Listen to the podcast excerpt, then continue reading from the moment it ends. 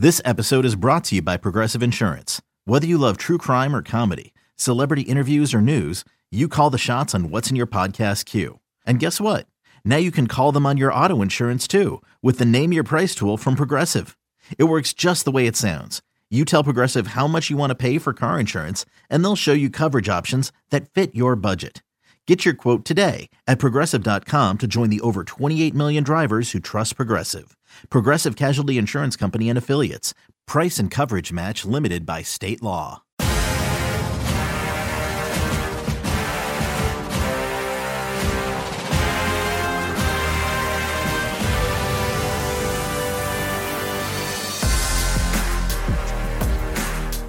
Saludos y bienvenidos a este nuevo episodio de Corte 4 Podcast. Yo soy Cristian Fuentes y estoy acompañado de dos distinguidos compañeros.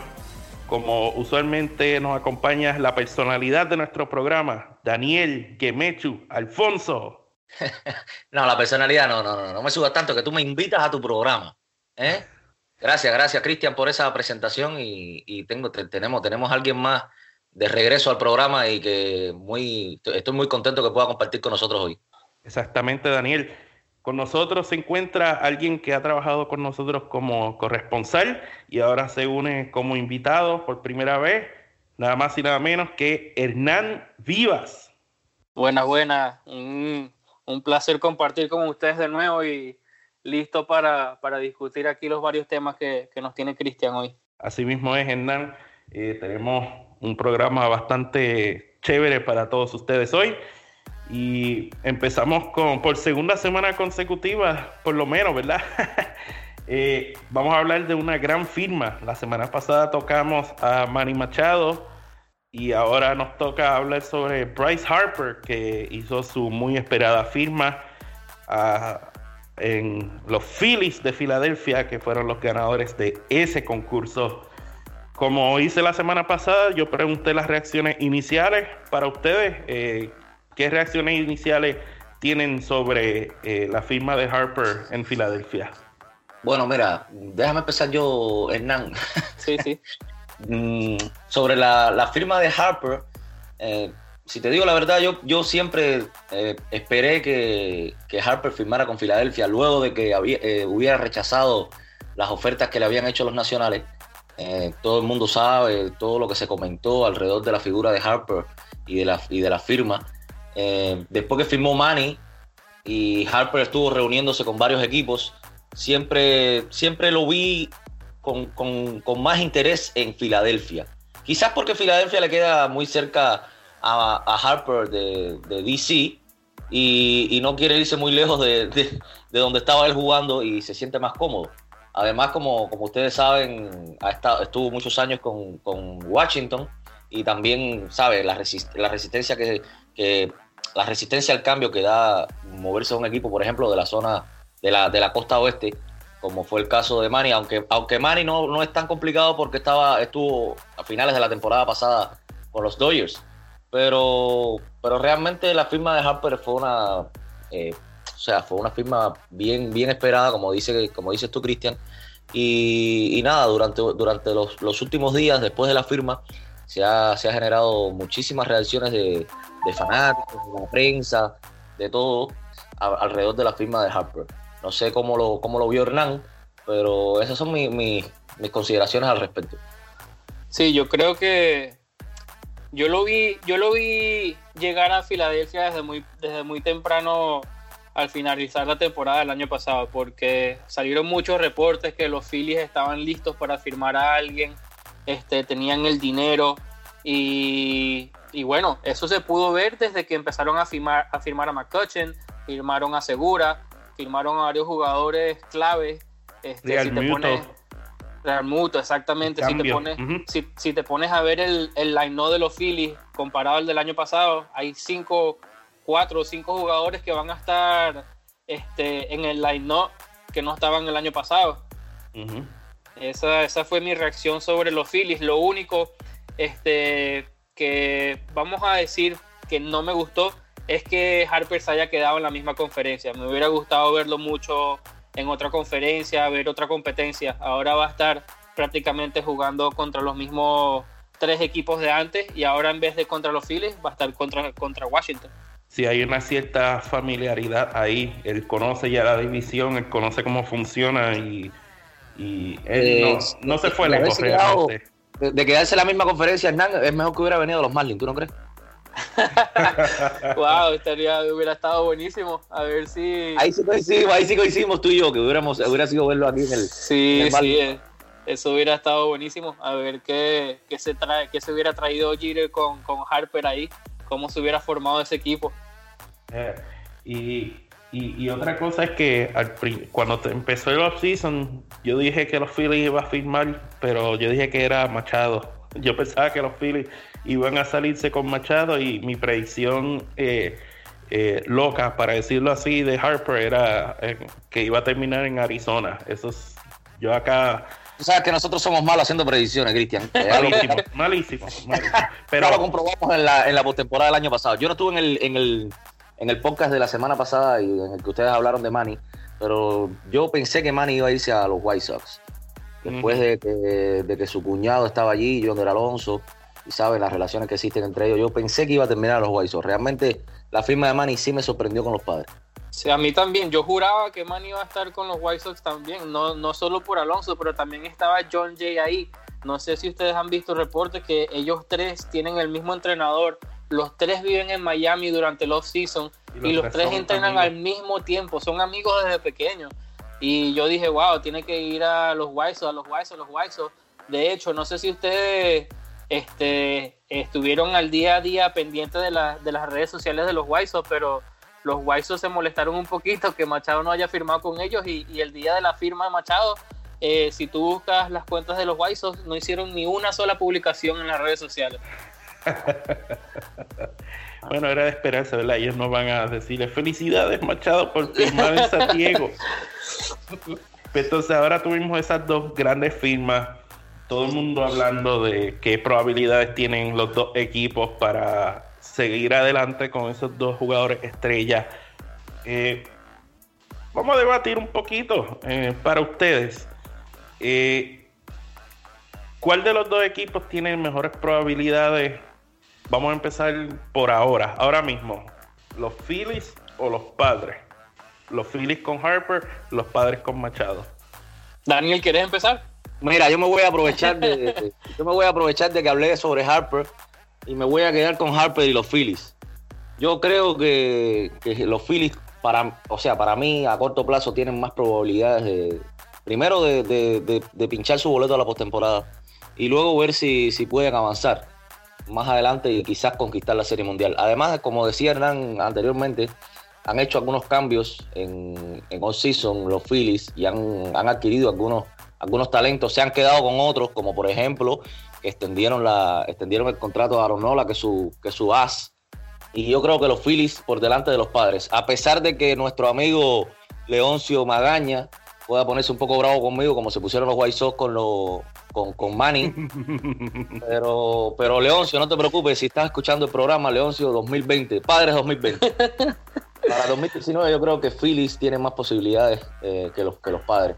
Yo estoy de acuerdo un poquito con Daniel en que, en que los Phillies, por el line que tienen, puedan tener un buen 2019, pero al mismo tiempo yo diría que no se descuiden con los padres, porque los padres están ahorita llenos de muchos novatos que, pueden, pueden poner a, San Diego a gozar un, buen rato si, si los suben a todos al mismo tiempo. Tienes a un Luis Urias, tienes a Fernando Tatis Jr., tienes a Franchi Cordero, eh, tienes a Fran Mil Reyes, José Pirela, tienes un montón de, jugadores jóvenes en ese equipo que, que si, si, en esa división no se ponen las pilas, cuidado con, los padres. Y bueno, obviamente ahora con, con, haber este, firmado a Manny Machado, este, ponen ese line mucho más fuerte.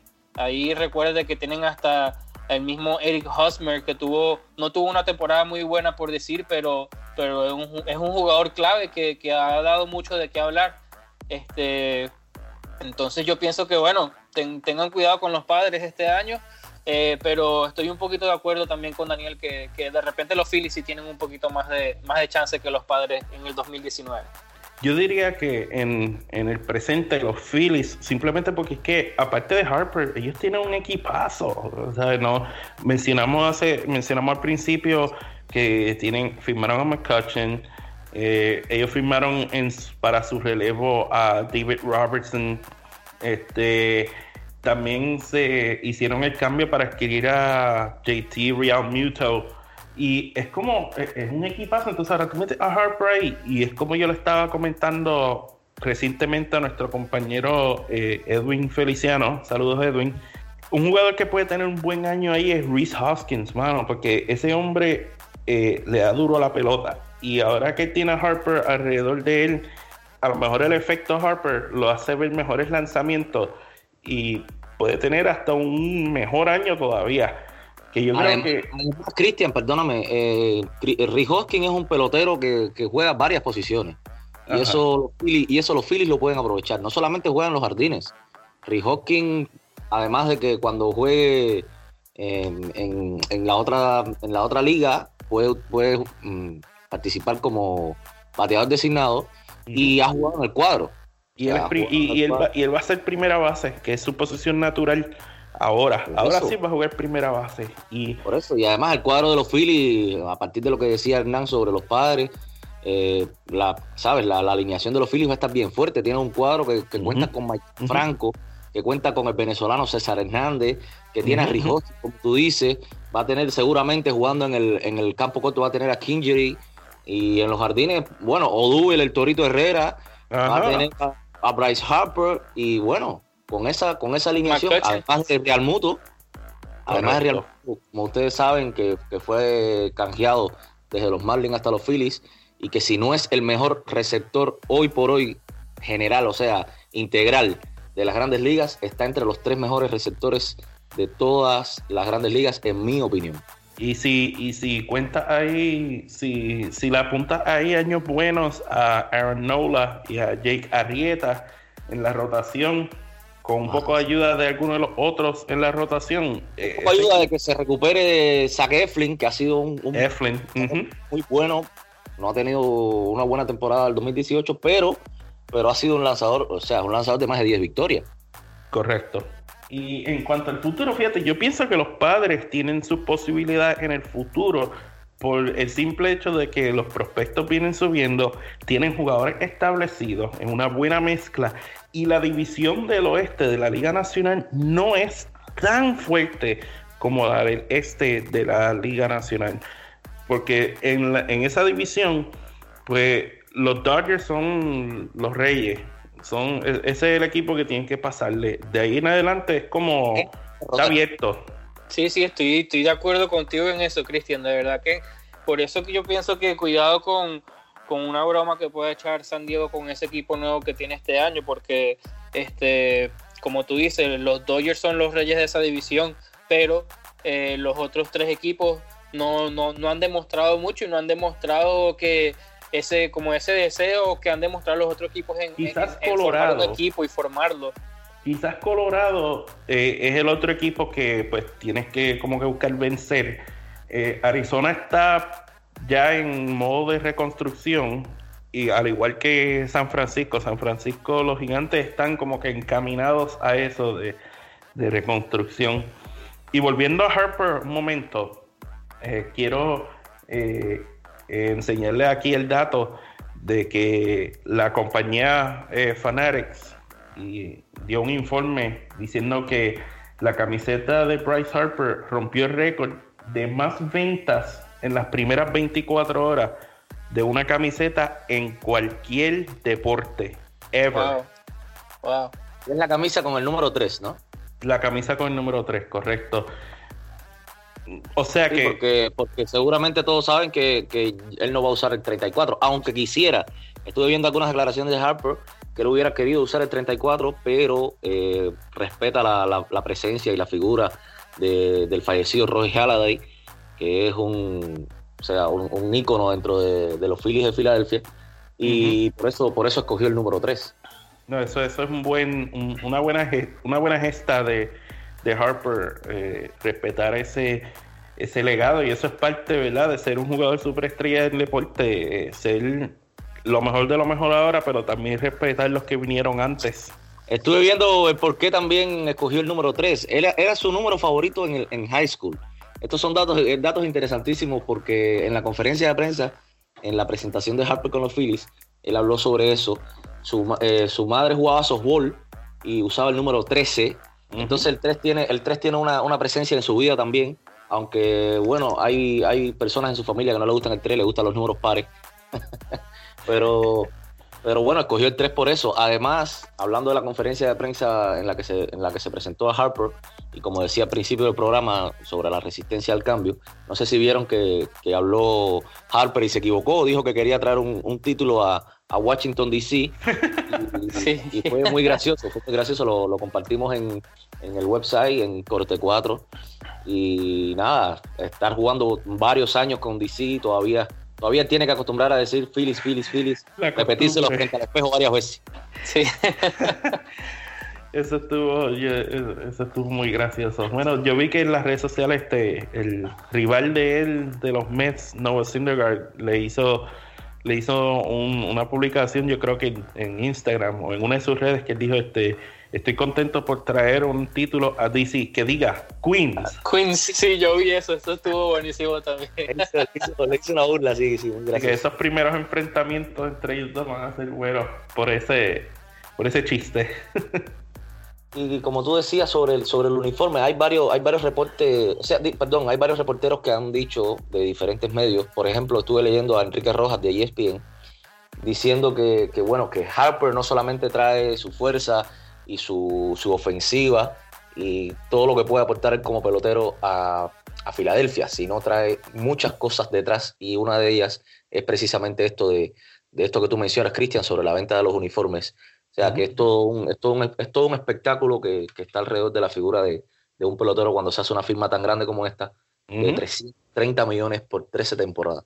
Exactamente. Y con esto terminamos el primer segmento de este Corte 4 Podcast. No se muevan, que tenemos mucho más para ustedes.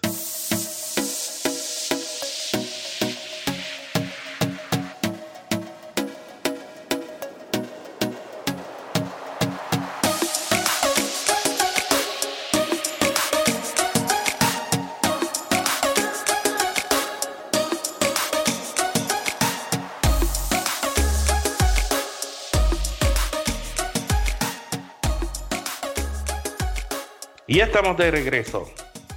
Eh, muchachos, eh, como sé que eh, escucharon durante esta última semana, hemos, nos hemos encontrado con la situación este de Salvador Pérez, que está en un momento de, bregando, trabajando con una lesión que posiblemente le cueste la temporada. Estamos como que esperando eh, más informes sobre eso, que pues, tuvo una lesión del codo y posiblemente requiera la cirugía eh, Tommy John. Eh, definitivamente es un golpe duro, no solamente para los Reales de Kansas City, pero para el béisbol en general y para los latinos, porque Salvador Pérez es un nombre grande y es una figura muy querida en este deporte. Sí, así es, Cristian. De, demasiado desafortunado esa esa lesión de, de Salvador Pérez. Este, definitivamente se va a perder el, lo que va a ser el, la temporada entera, el 2019, ya que va a requerir de, de una Tommy Jones. Este, y como tú dices, muy desafortunado para el béisbol, para todos los latinos que lo siguen. Y bueno, y para la fanaticada venezolana también, ya que uh -huh, Salvi, uh -huh. Sal, Salvador es es wow, uno de los, de los mejores catchers que ha tenido Venezuela. ¿Qué significa Hernán? Como tú dices, Hernán, Hernán, Hernán, Hernán es el que tiene la, la, prioridad aquí en este segmento porque es venezolano. ¿Qué significa para ti, Hernán? O sea, para ti, para, para los, los fanáticos venezolanos, eh, no ver a Salvador Pérez, como, como tú decías al final ahora de tu, de tu intervención, no ver a Salvador Pérez en traje de, de Kansas City este año, porque estuve viendo alguna ¿sabes? Algunas, algunos comentarios de, seguidores en redes sociales de que Salvador es un, es un pelotero que en los últimos años ha tenido mala suerte, por decirlo así, desafortunadamente, porque en, lo, en, lo, en los entrenamientos de primavera como que se lesiona. Y entonces no verlo este año, eh, ¿cómo tú crees que lo asuman lo, los fanáticos de Venezuela, Hernán? Sí, bueno, yo creo que este, de verdad que a nadie obviamente le, le gustó la noticia. O sea, todo el mundo en verdad yo creo que se pusieron un poco tristes con esta noticia. Eh, como tú lo dices, hace, este, hace dos años, creo, el clásico fue en el 2017, ¿verdad? Eh, que se lesionó, se lesionó en el clásico. Wow, entonces todo el mundo, oye, Salvi, la rodilla. A manos, a manos de su de su suplente Butera. Exacto. y como mencionaste, Daniel, el año, el año pasado lo mismo, otra vez un problema. Eh, Sabes, yo creo que los venezolanos llega el momento en que dicen que Salvador se lesionó el codo, eh, obviamente algo no esperado, pero, ¿sabes? Yo creo que todo el mundo reaccionó así como que, bueno, volvió a pasar. Este, y obviamente como que este año se esperaban muchas cosas buenas de Salvi. Eh, Salvi venía este, preparado del año pasado, ya listo, con muchas ganas de jugar. Si ustedes ven las publicaciones que ha hecho Salvador en sus redes sociales, este, wow, de verdad que una lástima, yo quería jugar. Y, él mismo está este, publicando como que las bendiciones y, el, soporte que, le han dado muchos fanáticos en las redes sociales, que se mejore pronto. Este, yo creo que yo creo que ha sido algo algo grande y, bueno, como, como ustedes saben, algo este triste que, no vaya a poder jugar por la temporada entera. Exacto. Y para que vean eh, la, figura que es Salvador Pérez. Y es que antes de ocurrir la lesión, pues nosotros en Corte 4 Podcast tuvimos la oportunidad de hablar con él. Eh, nuestro compañero Javi Román le hizo una entrevista muy buena y él tuvo la, humildad de hablar con nosotros. Eh, eh, los dejamos aquí para que disfruten de este audio de Salvi. ¿Qué prefieres tú? ¿Fusilar un roba base elite o robarle una base a un receptor elite? Robarle una base a, un receptor elite de eso, sí. Eh, ¿Quién de los reales sería mejor entrevistador de pelotero, además de ti? ¿Quién de los reales? Eh, para ver. ¿Quién te querita? Peralta. Peralta le gustó hablar con la gente. Ok. Nómbrame tus tres mejores receptores venezolanos de todos los tiempos. Víctor Martínez, eh, Ramón Hernández y Henry Blanco. Ok, y por último, si fuera actor, ¿qué tipo de película te interpretaría a Salvador Pérez? De acción, película de acción. Salvador Pérez para todos ustedes. Eh, reiteramos, ¿verdad?, que eh, eh, les deseamos pronta recuperación y que cuando sea que regrese al terreno de juego, que regrese como todos sabemos que, que puede estar en el terreno. Un jugador estrella, no solamente en el terreno, pero como persona también es un all-star. Me resultó interesante, muchachos, la respuesta que él él dijo de los mejores tres receptores eh, venezolanos. Eh, como Daniel dice, la, prioridad la tiene Hernán por ser venezolano. Él mencionó, por supuesto, a Ramón Hernández, Víctor Martínez y Henry Blanco. ¿Qué me dices tú de eso?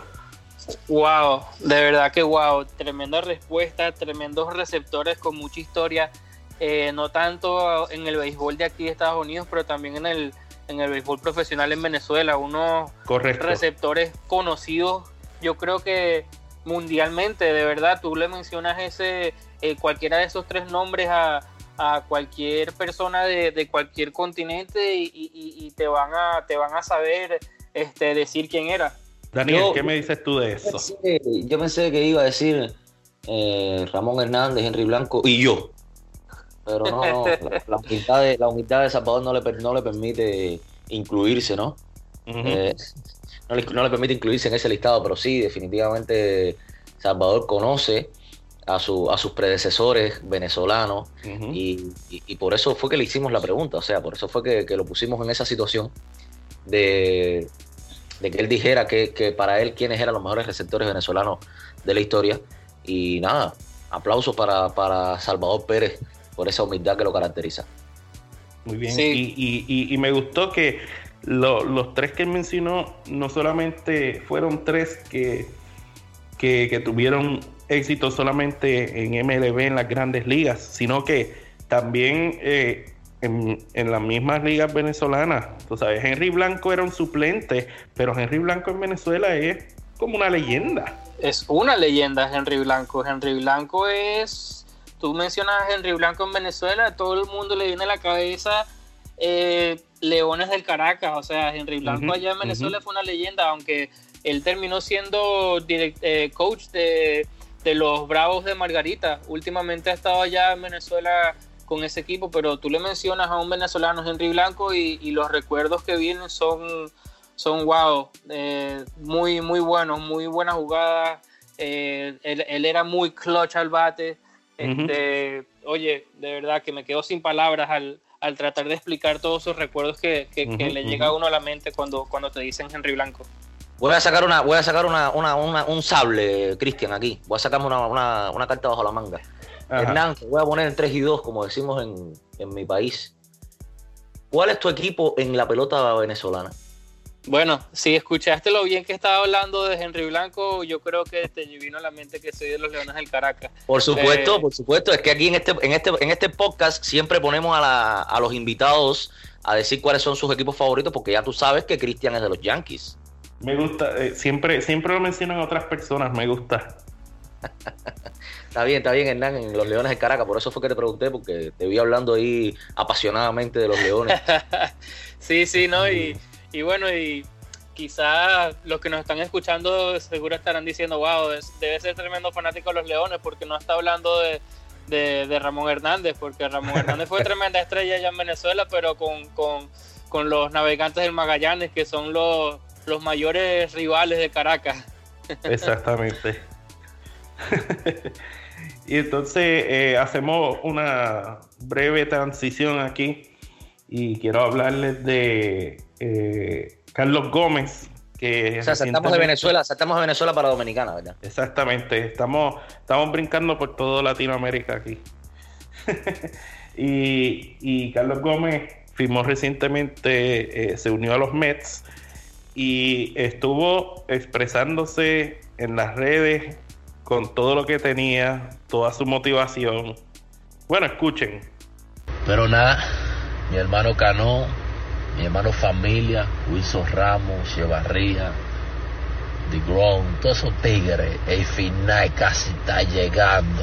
Llévense de mí, que se le va a poner real, picante de habanero al flow. Dique que dique, no, no, no, es ahora que viene el flow. Chequen esto, lleven los códigos desde ahora hasta que esto se va porque el final está aquí. Carlos Gómez, señoras y señores, eh, es toda una personalidad, como sabemos, y como él sale constantemente en Corte 4, en las redes y en nuestro website. Y está, está, como que está muy contento de unirse a los Mets, ¿no creen? Carlos Gómez, como tú dices, es una personalidad de las redes sociales, además de que es una personalidad de grandes ligas, porque ha estado 12 años en, en grandes ligas jugando. Y nada, muy contento seguro porque ha sido firmado, como tú bien explicas acá, por los Mets, que son, que son el primer equipo con el que Carlos Gómez vistió un uniforme de Grandes Ligas. Correcto. En el año 2007. Hace unos cuantos añitos ya. Ya, ya lleva tiempo, ¿verdad? Ya lleva tiempo por ahí jugando. De hecho, no sé si, no sé si vieron una de sus publicaciones en estos días que este, mostró un guante todo lleno de polvo. y, supuestamente era el guante con el que él jugó su primer juego con los Mets. Eh, quién sabe si de repente él envía ese guante a algún profesional este, que pueda arreglar el guante, limpiarlo, echarle su, este, su líquido para que sea bien brillante y, y, empieza a jugar con ese guante otra vez. ¿Qué significaría eso para él? Eso sería tremenda, tremendo recuerdo. yo imagino que para él sería magnífico. Oigan, y quieren, y quieren eh, ver cómo yo con esto, esto de Carlos Gómez, volviendo con lo de leyendas venezolanas. si, si bien recordamos, él comenzó con los Mets, pero él fue intercambiado a Minnesota por Johan Santana. Wow. Él era parte de ese cambio. Eso no lo sabía. Ahí es donde está conectado. ya que estamos, estamos hablando de leyendas venezolanas, pues vamos a conectarlo de esta manera. Y pues Carlos Gómez era uno de muchos eh, agentes libres que quedaban en la larga lista que no se habían firmado. Y si ustedes se ponen a ver ahora mismo la lista de los agentes libres eh, que quedan, eh, quedan bastante ahí sin firmar. Les menciono algunos: este, Dallas Keuchel, ganador del Cy Young, Craig Kimbrough, un, un taponero deluxe. Eh, jugadores como Gio González, Adam Jones, eh, Carlos González, este Bartolo Colón, pues tú sabes, es un favorito. Y Martín Maldonado, un receptor guante de oro. De que todavía queda calidad ahí para, para firmar. Es increíble, es increíble la cantidad de, agentes libres que todavía eh, están en la agencia libre. O sea, tú te pones a ver y y wow, ya faltan que como 22 días, 24 días para que comience la temporada y todavía se puede sacar un equipo entero de los, de los agentes libres y de calidad sería el equipo. Decían que después que firmara Manny Machado y Bryce Harper se iba a explotar eh, las firmas de, de, los demás agentes libres. Vamos a ver si esta semana eso sucede. Porque como dice Cristian y como dices tú, Hernán, hay muchísimos agentes libres por firmar. Aunque en mi opinión personal, de todos esos que, hemos mencionado, que acaba de mencionar Cristian, yo creo que los primeros en, firmar van a ser Keuchel, que no sé por qué todavía no ha firmado, y Kimbrough en cualquier momento también. Porque, mira hermano, Bartolo Colón es dominicano, es un orgullo de todos nosotros, pero yo creo que Bartolo Colón no firma con ningún equipo este año. ¿No crees que vaya a firmar ni siquiera eh, con ligas menores? No, yo creo que a Bartolo Colón le van a decir, mira hermano, vaya para su casa, siéntese en su bote a tomar cerveza. ¿Y tú no crees, y tú no crees que eh, vamos a decir que, equipo, con qué equipo él duró eh, mayoría de su carrera? Wow, eso es una buena pregunta de trivia. Porque sí, porque, porque estaría, a mí me parecería, me parecería interesante y más que todo importante para la fanaticada de Bartolo y para los dominicanos que, que, lo retiren, que él se retire saliendo de un juego, no así eh, en el off-season esperando que firme y de repente diga no voy a jugar más, entonces todo el mundo se va a quedar así como que wow, yo quería volver a verlo jugar, ¿me entienden? Él estuvo seis años con, con Cleveland, es el equipo con el que más tiempo ha estado, seis temporadas con Cleveland, estuvo cuatro temporadas con los Angels. Y así eh, en descenso con muchos otros equipos. Ustedes saben que, que Bartolo lleva 21 años en, en, grandes ligas estado con, varios equipos ya.